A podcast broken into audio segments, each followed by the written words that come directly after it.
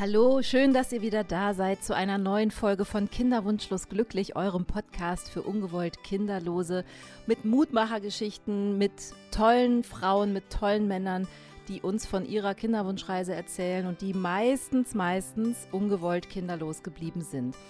Heute ein spezieller Fall und zwar eine wirklich liebe Freundin, lustigerweise. Als ich angefangen habe, über meine Geschichte zu erzählen, ist sie auf mich zugekommen und hat mir ihre Geschichte erzählt und wir waren relativ nah beieinander und haben sehr, sehr viele Dinge erlebt, von denen wir vorher gar nicht wussten, dass die so ähnlich sind.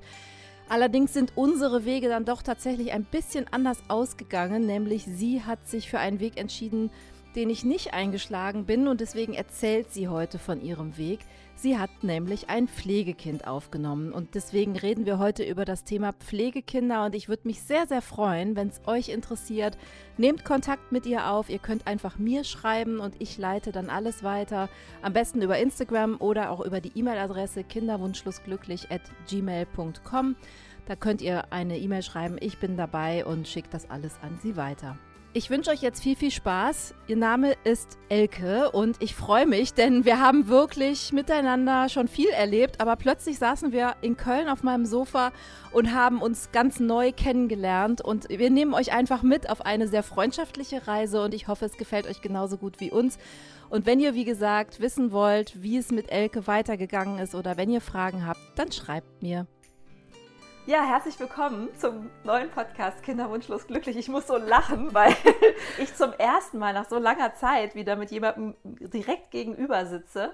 Und dann ist es sogar noch eine Freundin. Und wir mhm. haben festgestellt, lustigerweise, aber jetzt erst mhm. auch über diesen Podcast, dass wir eine sehr ähnliche Leidensgeschichte mhm. haben mhm. und eine Kinderwunschreise, über die wir vorher nie geredet haben. Nee. Wir kennen uns vom Musikmachen. Wir haben zusammen Musik in Köln gemacht. Ich bin mhm. auch gerade in Köln und habe sie einfach spontan gefragt, ob sie Lust hat, mir ihre Geschichte zu erzählen, weil ich das so spannend finde.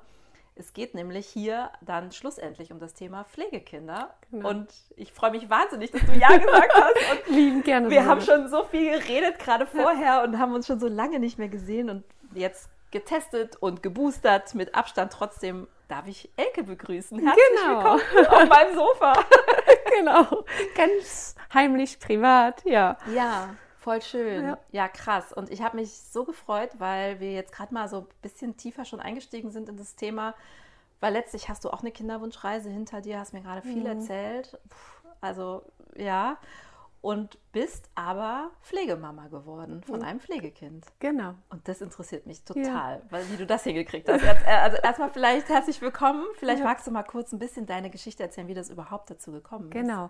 Also ich sage erstmal was zu mir. Ich bin 44 Jahre alt, bin gelernte Erzieherin, bin über 20 Jahre im Job. Und das Thema Kinder hat mich auch im Job immer wieder begleitet. Und ähm, ja, das liebe Leben spielt manchmal komische äh, oder geht manchmal komische Wege. Ich bin mit Mitte 20, habe ich meinen ersten Mann kennengelernt. Äh, es war relativ schnell klar, wir wollten beide Kinder, haben schnell geheiratet und haben gedacht, dass das Thema Kind sich schnell einstellen würde.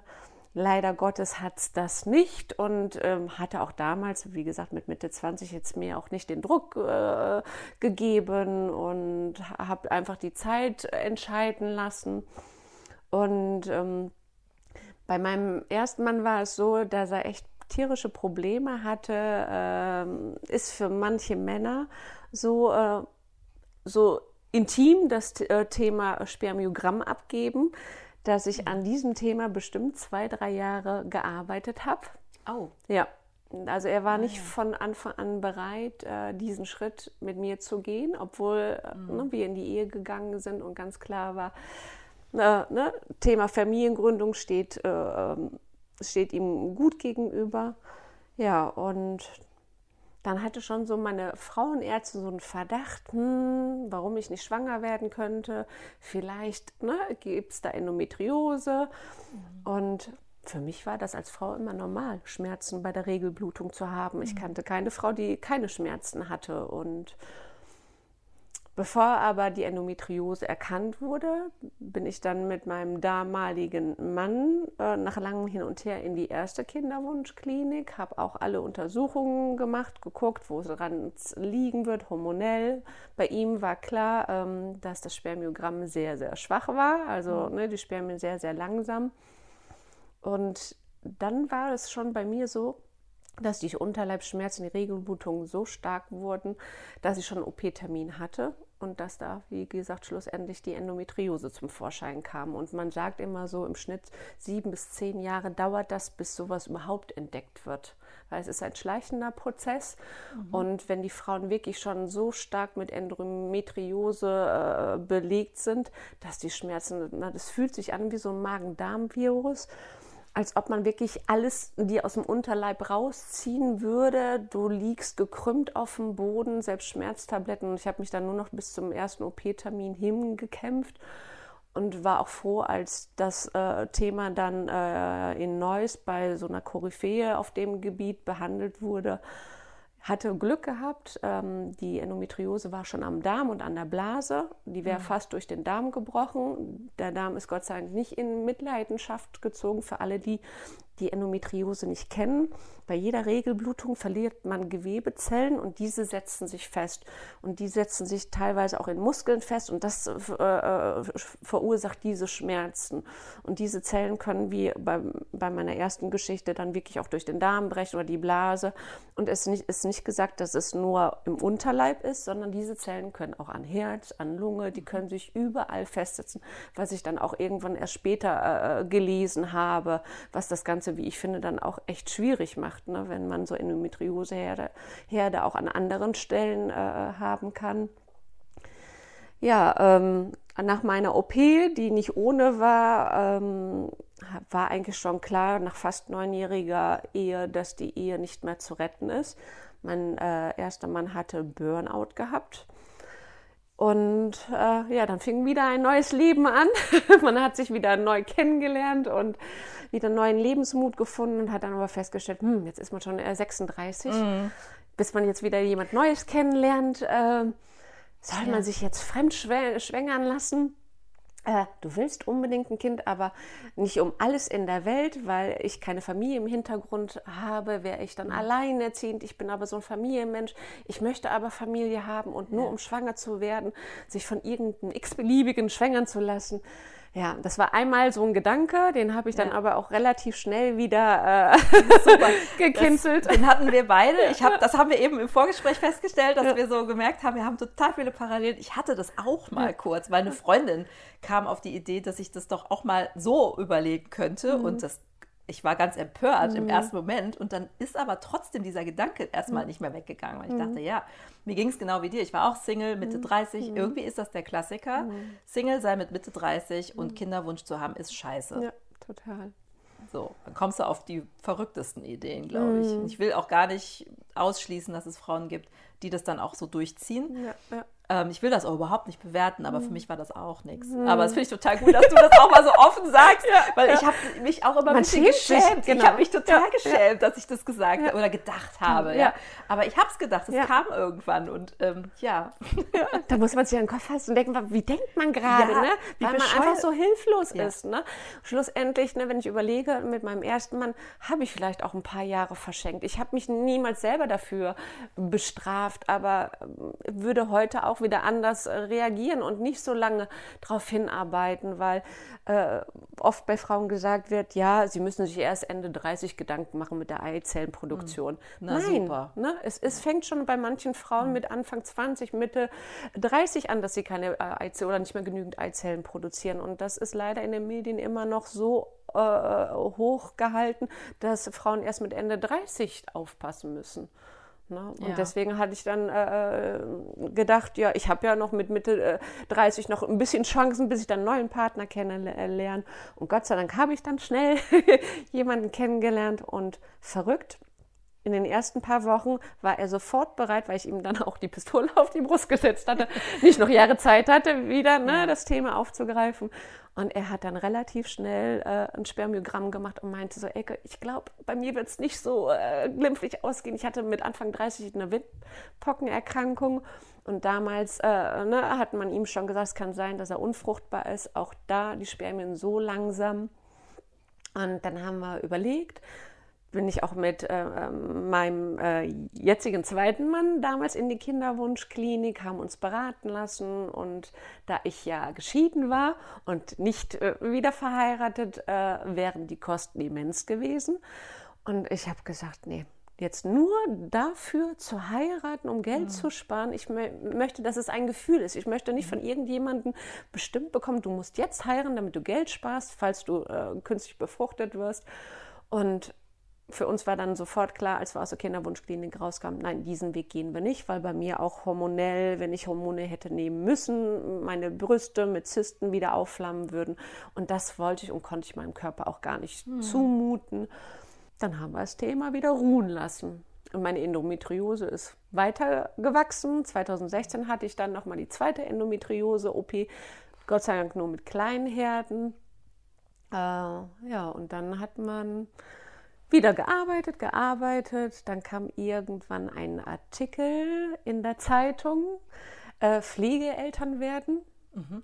Und dann habe ich meinem jetzigen Mann davon erzählt, sollen wir uns nicht mal da einfach mal bei der Infoveranstaltung uns anmelden, das anhören. Das haben wir dann getan. Ja, und dann war klar, wenn wir Pflegeeltern werden wollen, dann müssen wir Schulungen mitmachen man wird geprüft, also man muss sich dann wirklich blank machen, ausziehen, sagt man sozusagen, sein ganzes Leben offenlegen. Die wollen ja sehr, sehr viel wissen.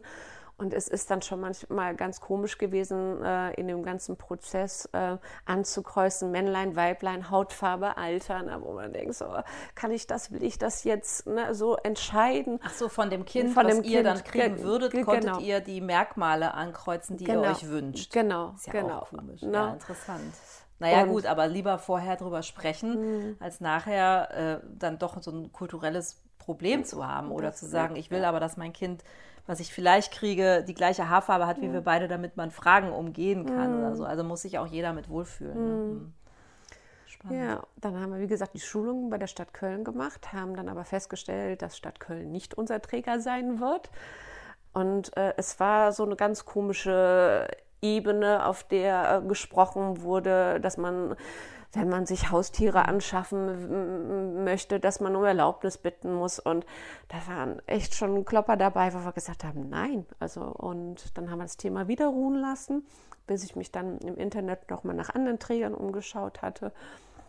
Und weil wir zuvor die ganzen Schulungen gemacht hatten, habe ich gedacht, okay, damit sind wir durch. Nein, der neue Träger wollte wieder Schulungen, wieder sechs Wochenenden mit Schulungen verbracht.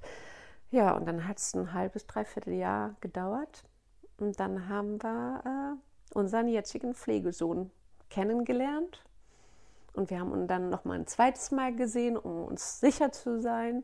Ja, er war damals ähm, dreieinhalb obwohl ich schon für mich entschieden hatte, so, es soll maximal drei Jahre alt sein, damit das Kind noch genügend Zeit hat, in der Stadt anzukommen, in der neuen Familie anzukommen, im Kindergarten. Naja, du kommst ja auch so ein bisschen aus, der, aus diesem Arbeitsbereich, ne? also mhm. Erzieher, Kita und so. Genau. Es ist ja dein Beritt und mhm. ich glaube, da kommt dann auch ganz viel von deiner Expertise nochmal so dazu oder von deiner Leidenschaft dann letztlich auch zu sagen, ich möchte, dass das Kind dann auch nochmal mit uns zusammen eine Kita-Zeit verlebt, weil da ja, kann ich mich vielleicht auch sicherer bewegen und so könnte ich mir auch vorstellen.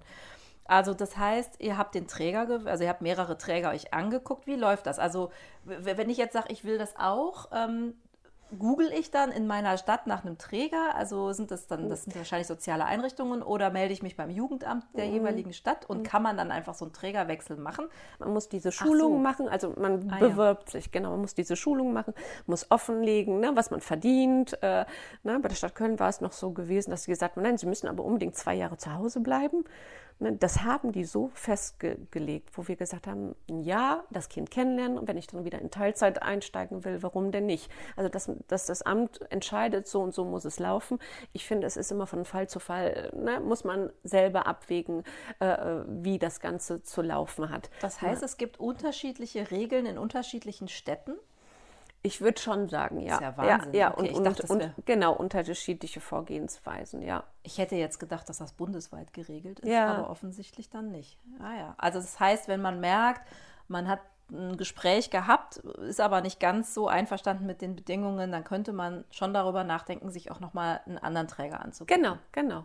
Ah, und es gibt genügend freie Träger. Äh, ne?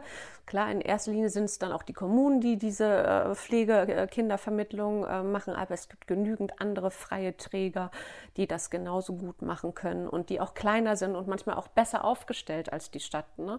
Weil ich will, möchte mhm. jetzt die Stadt nicht äh, unbedingt schlecht äh, machen, aber kleinere Vereine können schn schneller handeln als ne, große Kommunen. Bis das ganze Netzwerk äh, ne, in die Gänge kommt, dauert es halt.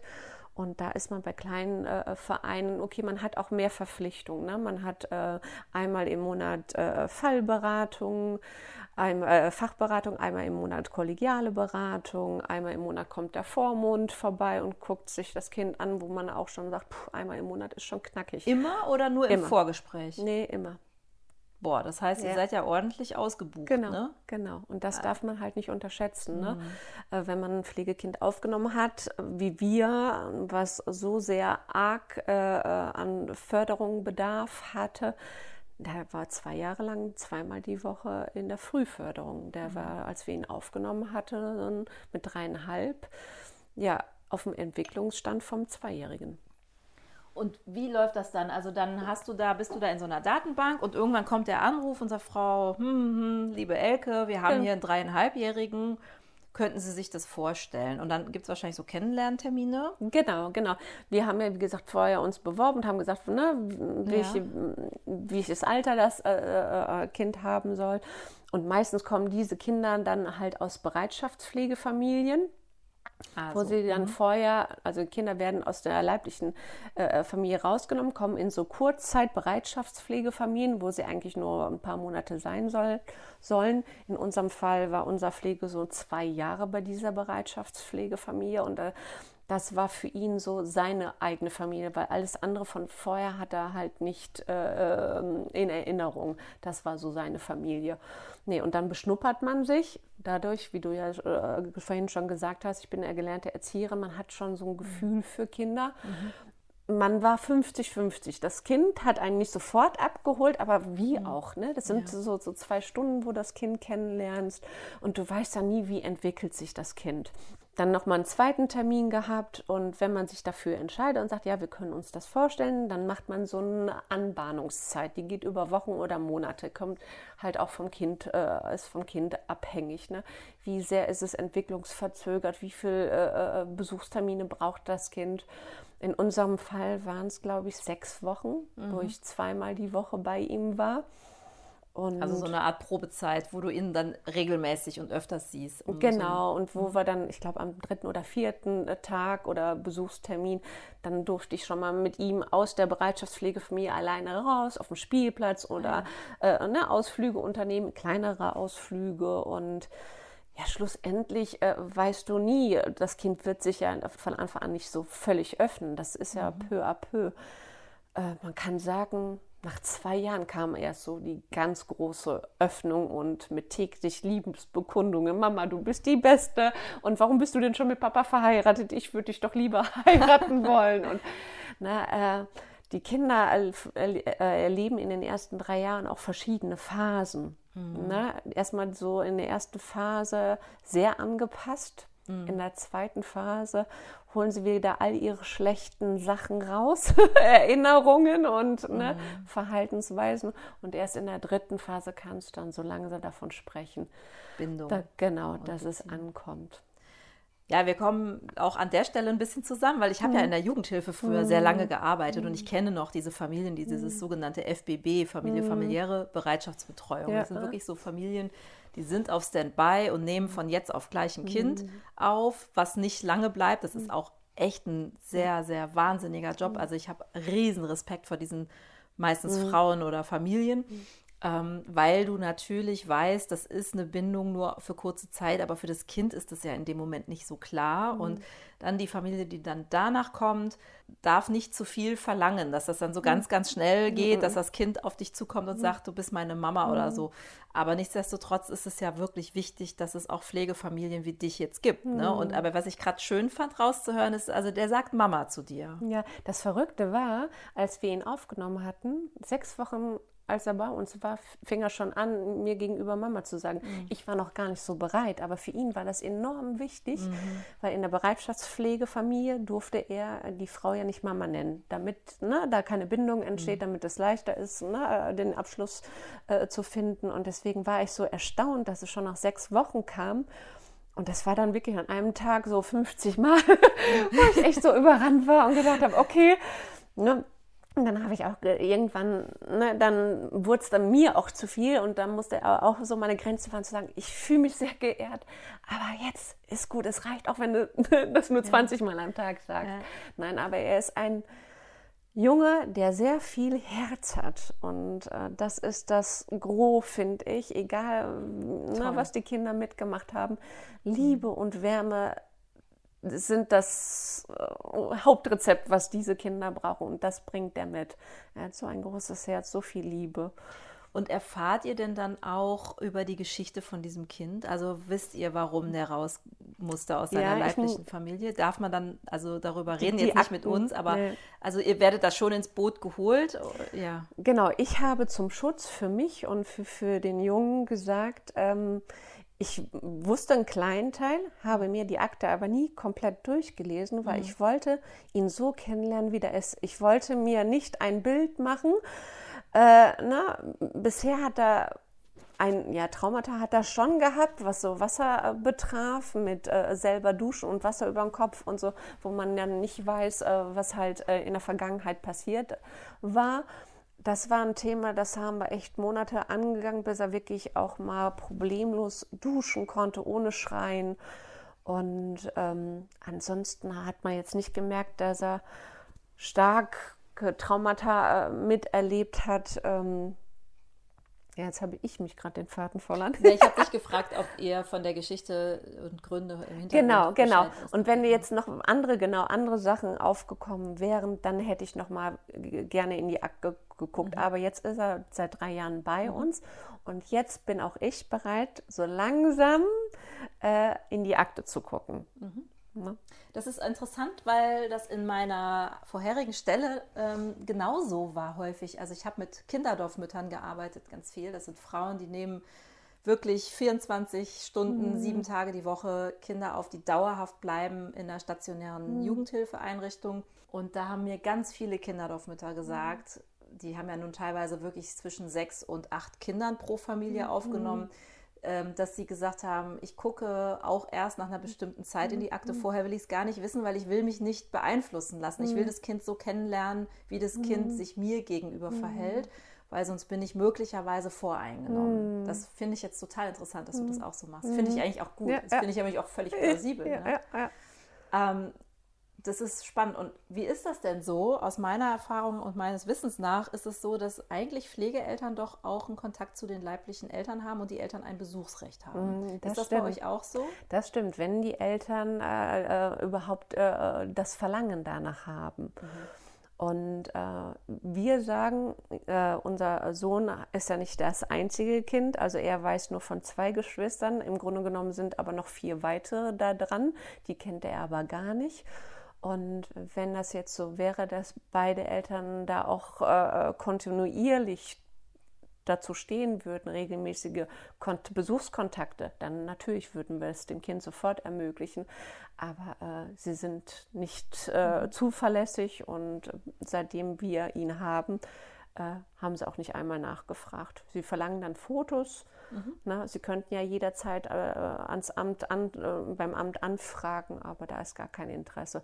Wo wir als Pflegeeltern sagen, wir sind auch echt dankbar, mhm. weil so mit kann das Kind ankommen, wird nicht immer ständig rausgerissen, weil das ist ein Gefühlsauf und Ab für Kinder. Und das Verrückte ist auch, dass äh, für unseren Sohn das auch gar nicht, äh, er redet schon von seiner Bauchmama, er weiß, dass ich nicht seine Bauchmama bin und spricht auch oft aus, ich wünschte mir, du wärst meine Bauchmama. Herrlich, ne, das Lob. Und ähm, wo ich dann denke, wenn er irgendwann fragt, wie sieht denn meine Bauchmama aus, dann würde ich ihm das Foto zeigen. Aber bisher, er kratzt immer nur an der Oberfläche, ist in Gedanken schon bei seiner Mama. Wir haben immer Rituale, dass wir in der Kirche oder in der Kapelle eine Kerze für äh, Familie anzünden oder für Verstorbene. Und als ich mit ihm in der Mutter-Kind-Kur war, habe ich auch wieder für Familie, äh, Familienangehörigen eine Kerze angezündet. Und auf dem Rückweg meinte er, darf ich für meine Bauchmama auch eine Kerze anzünden? Und ich so, ja klar darfst du das. Wie ist das für euch als Paar? Und wie war die Anfangszeit?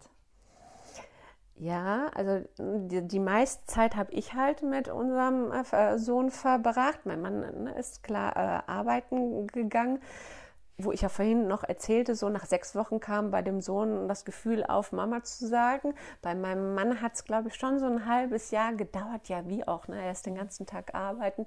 Ich glaube, das war der erste kurze Familienurlaub, wo das dann, wo das Eis so ein bisschen gebrochen ist.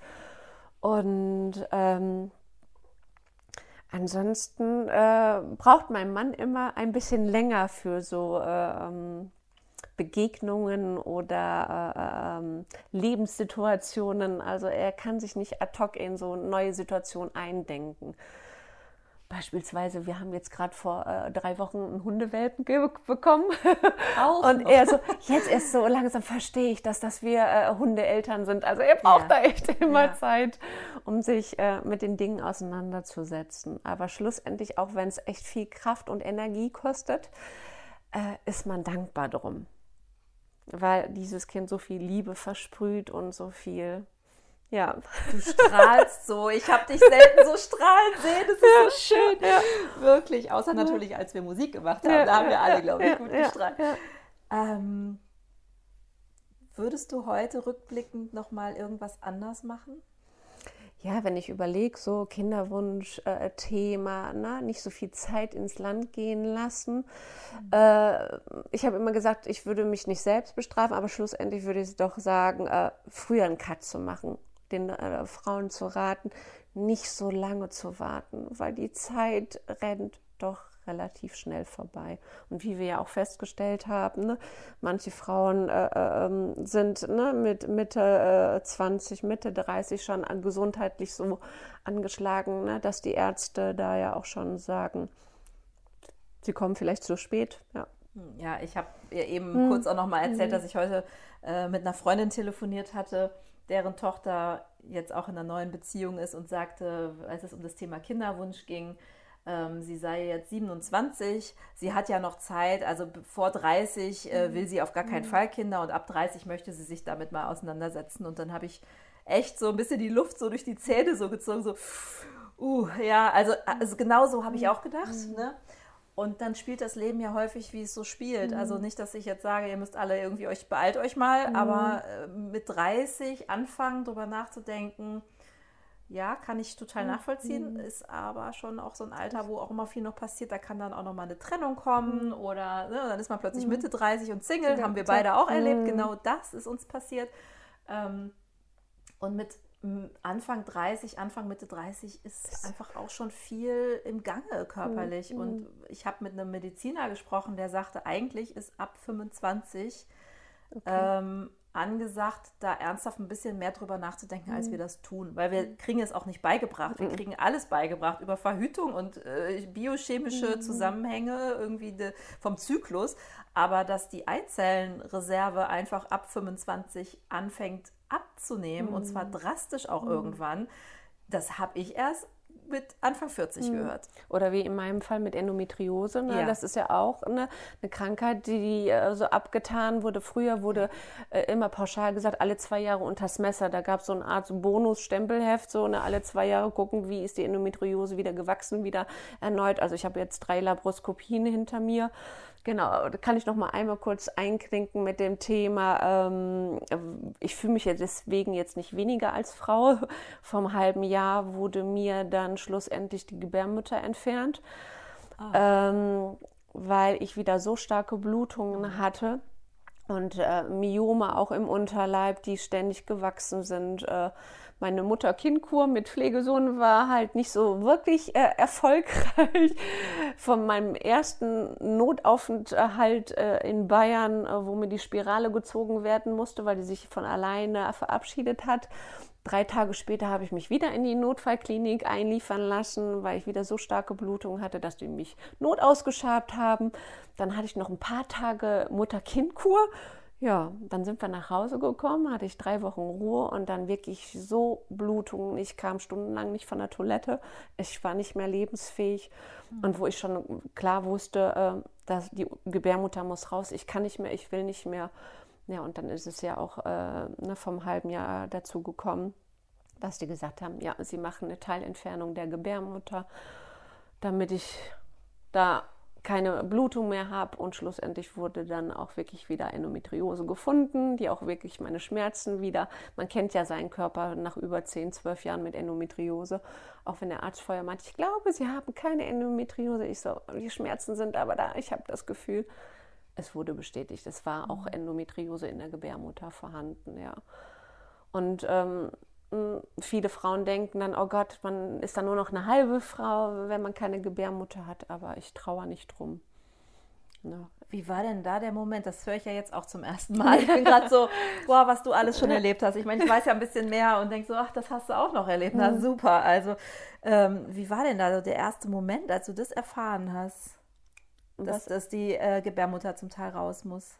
Ich war erleichtert, weil Echt? ja, ich war er erleichtert, weil ich habe ja bestimmt das letzte Jahr so oft geblutet ja. und meine Frauenärztin meinte, okay, wir können jetzt noch versuchen, eine Spirale zu setzen. Verhüten brauchte ich ja nicht, wie auch ne, meinem Ich habe mich äh, eben auch ein bisschen gewundert, aber das wollte ich dich gleich noch fragen. Okay, also Spirale wegen dieser Blutung. Wegen der Blutung, ja, okay. um ne, meinen Hormonhaushalt so ein bisschen in die Bahn zu kriegen. Ich werd, wurde ja sowieso nicht schwanger, aber dass der Körper dann nach acht Monaten selber dafür Sorge getragen hat, die abzustoßen, das waren Schmerzen, wo man auch im Krankenhaus sagen, gesagt hat, ja, das müsste sich wie Wehen angefühlt haben. Ich so, ja, danke. Ah. Jetzt weiß ich, warum ich so viel Schmerzmittel genommen habe. Ne?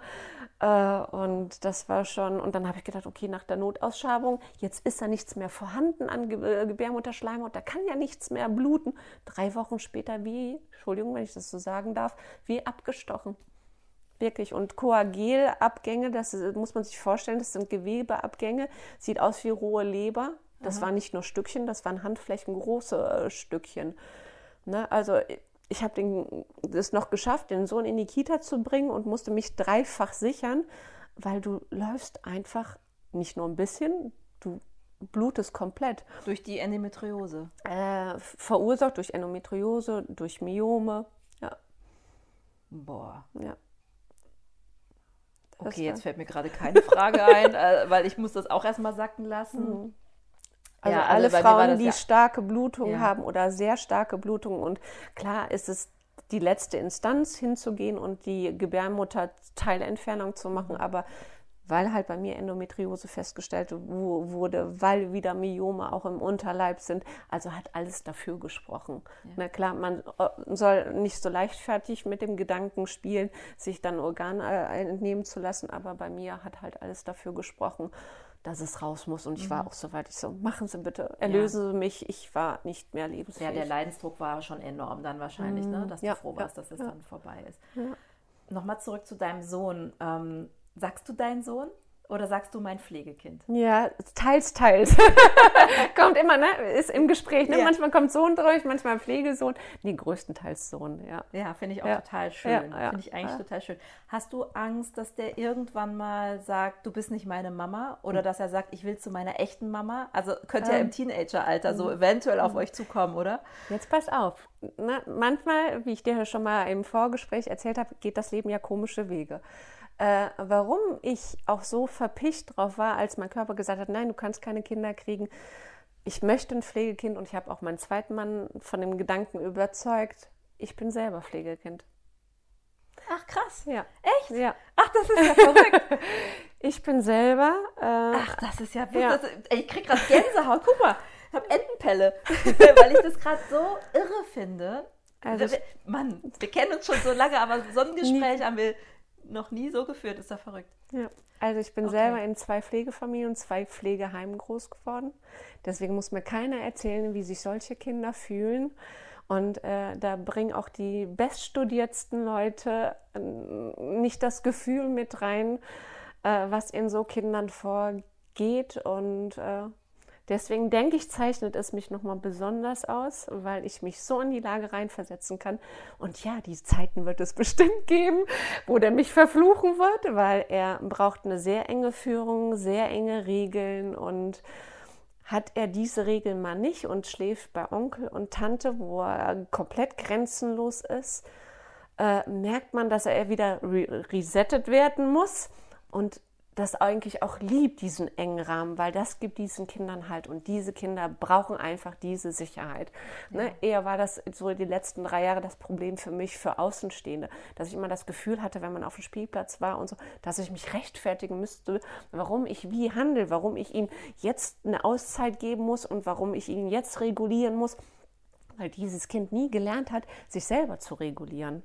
Und ich habe mir schon äh, Gedanken gemacht, wenn er dann mal im jugendlichen Alter äh, ist und durch Handy hat man ja immer viele Sprachnachrichten, dann spiele ich ihm irgendwann mal das vor. Mama, ich werde niemals ausziehen, ich werde immer bei dir bleiben. Ich will dich heiraten. Ja, genau, ich will dich heiraten. Das kriegt er dann vorgespielt. Aber ich meine, das ist ja dann letztlich genau wie bei allen ja. anderen Familien auch. Ne? Also Mama ist äh, irgendwie bis zu einem gewissen Alter die Größte und mhm. irgendwann ist die doof. Also ja. das haben wir auch gehabt. Ne? Dann sind die uncool, die Eltern und so. Und ob jetzt leiblich oder nicht oder ja, so. Ja.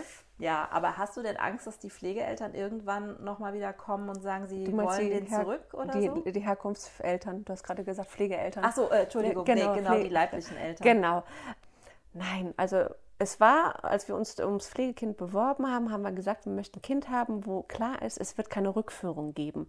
Okay. Das wird nie so offen genannt, ne? Ja, ja. aber man sieht das aus der Aktenlage, es wird da keine Rückführung. Und deswegen äh, war es mir wichtig, ein Kind zu nehmen, wo klar ist, der, der, wird nicht wieder zurück in die Herkunftsfamilie das gehen. ist jetzt auch tatsächlich bei Trägern häufig so, dass mhm. sie genau gucken, dass mhm. sie auch nur Kinder vermitteln in Pflegefamilien wo klar ist, dass hoffentlich nicht schnell wieder ein Beziehungsabbruch mhm. stattfindet. Ne? Man mhm. will ja auch eigentlich für die Kinder arbeiten und mhm. sucht deshalb die mhm. bindungsstarken Kinder aus, ja. die auch, wo klar ist, da kommt jetzt nicht nach zwei Monaten oder zwei Jahren die mhm. leibliche Familie wieder auf die Idee, ja, wir wollen den doch und bemühen uns und so. Das ähm, ist tatsächlich, manchmal passiert das, aber das weiß man dann relativ weit im Voraus trotzdem schon. Ne? Eine abschließende Frage hätte ich noch. Wie werdet ihr denn betreut vom Träger? Kriegt ihr Hilfe, kriegt ihr Schulungen, kriegt ihr Supervision? Also ich meine, da hm. gibt es ja bestimmt auch mal irgendwann Situationen, wo ihr mal selber Hilfe braucht. Wie seid ihr da unterstützt? Ja, ja, also deswegen hatten wir uns damals ne, für den Träger entschieden, nicht für die Stadt, weil die genügend Mitarbeiter haben, die äh, Traumata spezialisiert sind, äh, Ne? Meistens ist es bei Kindern äh, mit Entwicklungsverzögerung, dass die auch Pflegestufe haben, ne? die kriegen Unterstützung. Also wir hätten auf jeden Fall da Rückenwind äh, oder wenn wir als Paar, das ist ja auch immer wichtig, dass du dich noch als Paar siehst, auch wenn du ja. Äh, ein Pflegekind hast, würden wir aber nicht machen, dass das Kind äh, bei jemand anderem im Urlaub geht weil wir denken, nein, also dafür haben wir das Kind in die Familie aufgenommen und nicht, ja. wenn das jetzt so Jugendfreizeiten sind, Pfadfinderreisen, dann hätten wir damit kein Problem. Klar bräuchten wir auch manchmal mehr Auszeit vom Kind, aber unseren Urlaub komplett ohne Kind. Also ihr habt euch schon entschieden, ja. hopp oder top. Also ja, ganz genau, oder gar nicht genau, und dann genau, ist ganz. Also genau. finde ich auch schön. Ja. Aber das ist ja interessant. Das heißt, ihr seid sogar in der fast komfortablen Lage mhm. zu sagen, wir brauchen mal eine Auszeit als Paar. Genau. Und der Träger hilft Guckt, euch genau. professionell, weil das haben ja, ich sag mal, die leibliche Eltern nicht in die Situation. Und ja. ich kenne viele, die sagen, boah, ey, ich würde gerne mal mhm. zwei Wochen jetzt ganz alleine, mhm. aber wohin, ne? Mit den Pans, mhm. mit dem ja. Kind. Du würdest schon sagen, der Träger ist also wirklich auch eine Unterstützung. Doch, in diesem Falle ja. ja. Und er braucht halt einfach nur Zeit und es kommt. Ne? Die Gabe ist da. Es war halt alles nur verwahrlost, es lag brach und so, solange man ihn äh, äh fördert und fordert, es kommt. Ne? Das ist auch nochmal schön. Ja. Bist du stolz darauf zu sehen, wie dein Sohn oder dein Pflegesohn sich entwickelt, trotz dieser Entwicklungsverzögerung, mhm. trotz dieser ganzen Schwierigkeiten, auch mit Therapie. Auch anfänglich muss man ja auch ein bisschen erstmal warm werden mhm. miteinander. Aber du siehst ja jetzt schon, er macht total. Entwicklungsschritte. Und ja. bist du da stolz auf dich? Doch, total. Ja, ja, ja wenn man dann auch die alten Berichte sieht und ne, äh, jetzt auch nochmal zum Thema, äh, kommt dieses Jahr in die Schule, ein Jahr später, weil ganz klar durch Corona und Entwicklungsrückstand war klar, er wird nicht mit sechs in die Schule, also kommt jetzt mit sieben in die Schule und das Jahr hat ihm auch nochmal ganz viel gegeben. Ne? Ja. Ich stelle mal eine rhetorische Frage, glaube ich zumindest. Ja. Ich glaube, es ist eine rhetorische Frage. Würdest du es wieder tun? Ja, auf jeden Fall. Toll. Elke, total schön. Danke, dass du diese Geschichte erzählt hast. Und ich finde es auch echt schön, dass wir uns mal wieder gesehen haben. Mhm. Haben uns ja auch echt lange nicht gesehen ja, durch Corona stimmt, und so. Dabei wohnen wir ja, wenn ich in Köln bin, gar nicht so weit voneinander nee. entfernt. Aber total schön. Ich habe mich gefreut. Ich habe mich auch gefreut, dass du gesagt hast, klar erzähle ich meine Geschichte, mhm. weil das Thema Pflegekinder oder Pflegefamilie zu werden, ist einfach, gehört auch in diesen Podcast ja. und ähm, ist gerade für die, die einfach diesen Ausstieg nicht schaffen, weil sie keine Idee haben, was kommt denn stattdessen, mhm. einfach mal vielleicht eine, eine, Idee mitzugeben. Kann man mit dir irgendwie Kontakt aufnehmen? Bist ja, du bei, gern, ja, gern, Bist du bei Instagram oder? Äh, nee, also nee. Da okay. dann, dann darfst du, darf man gerne an dich treten ja. und dann darfst du da gerne weiter vermitteln. Wäre mein Vorschlag, dann schreibt einfach mir, entweder bei meinem Instagram-Kanal, der heißt Kinderwunschlos glücklich, oder ihr schreibt mir eine Mail, die heißt kinderwunschlosglücklich mit ue at gmail.com und dann leite ich alles an Elke weiter. Voll schön. Ja. Danke, dass du ja, da warst. Gerne, ich danke dir auch. Wir feiern uns jetzt hier noch ein bisschen. Ja. Schön. Ich mach's mal aus. Vielen Dank, liebe Elke, dass du so offen warst, über deine Geschichte zu erzählen. Ich bin wirklich ganz fasziniert davon, dass wir uns schon so lange kannten und noch nie uns so ausgetauscht haben. Umso bereichernder war das Gespräch auch dieses Mal wirklich für mich auch sehr tiefgehend. Und ich freue mich wirklich sehr, wenn ihr Lust habt, Elke zu schreiben, dann schreibt mir einfach auf Instagram unter Kinderwunschlosglücklich oder ihr schreibt mir eine E-Mail unter kinderwunschlosglücklich at gmail.com. Ich würde mich sehr freuen, wenn ihr Lust habt, ihr zu schreiben, denn ich glaube, Elke ist jemand, die möchte euch wirklich gerne unterstützen, wenn ihr euch für das Thema Pflegekinder interessiert. Ich hoffe, es hat euch Spaß gemacht. Ich hoffe, es hat euch interessiert, auch mal über das Thema Pflegekinder nachzudenken. Wir hören ja häufig im Kinderwunsch, wenn es nicht so richtig klappt von, von außen, ja, dann adoptiert doch einfach. Aber es gibt ja noch was anderes. Es gibt ja auch noch die Möglichkeit, ein Pflegekind aufzunehmen. Und ich finde, Elke hat es wirklich schön erzählt. Und ich freue mich auf die nächste Folge. In zwei Wochen hören wir uns hoffentlich an dieser Stelle wieder. Bleibt gesund und bis bald, eure Susanne.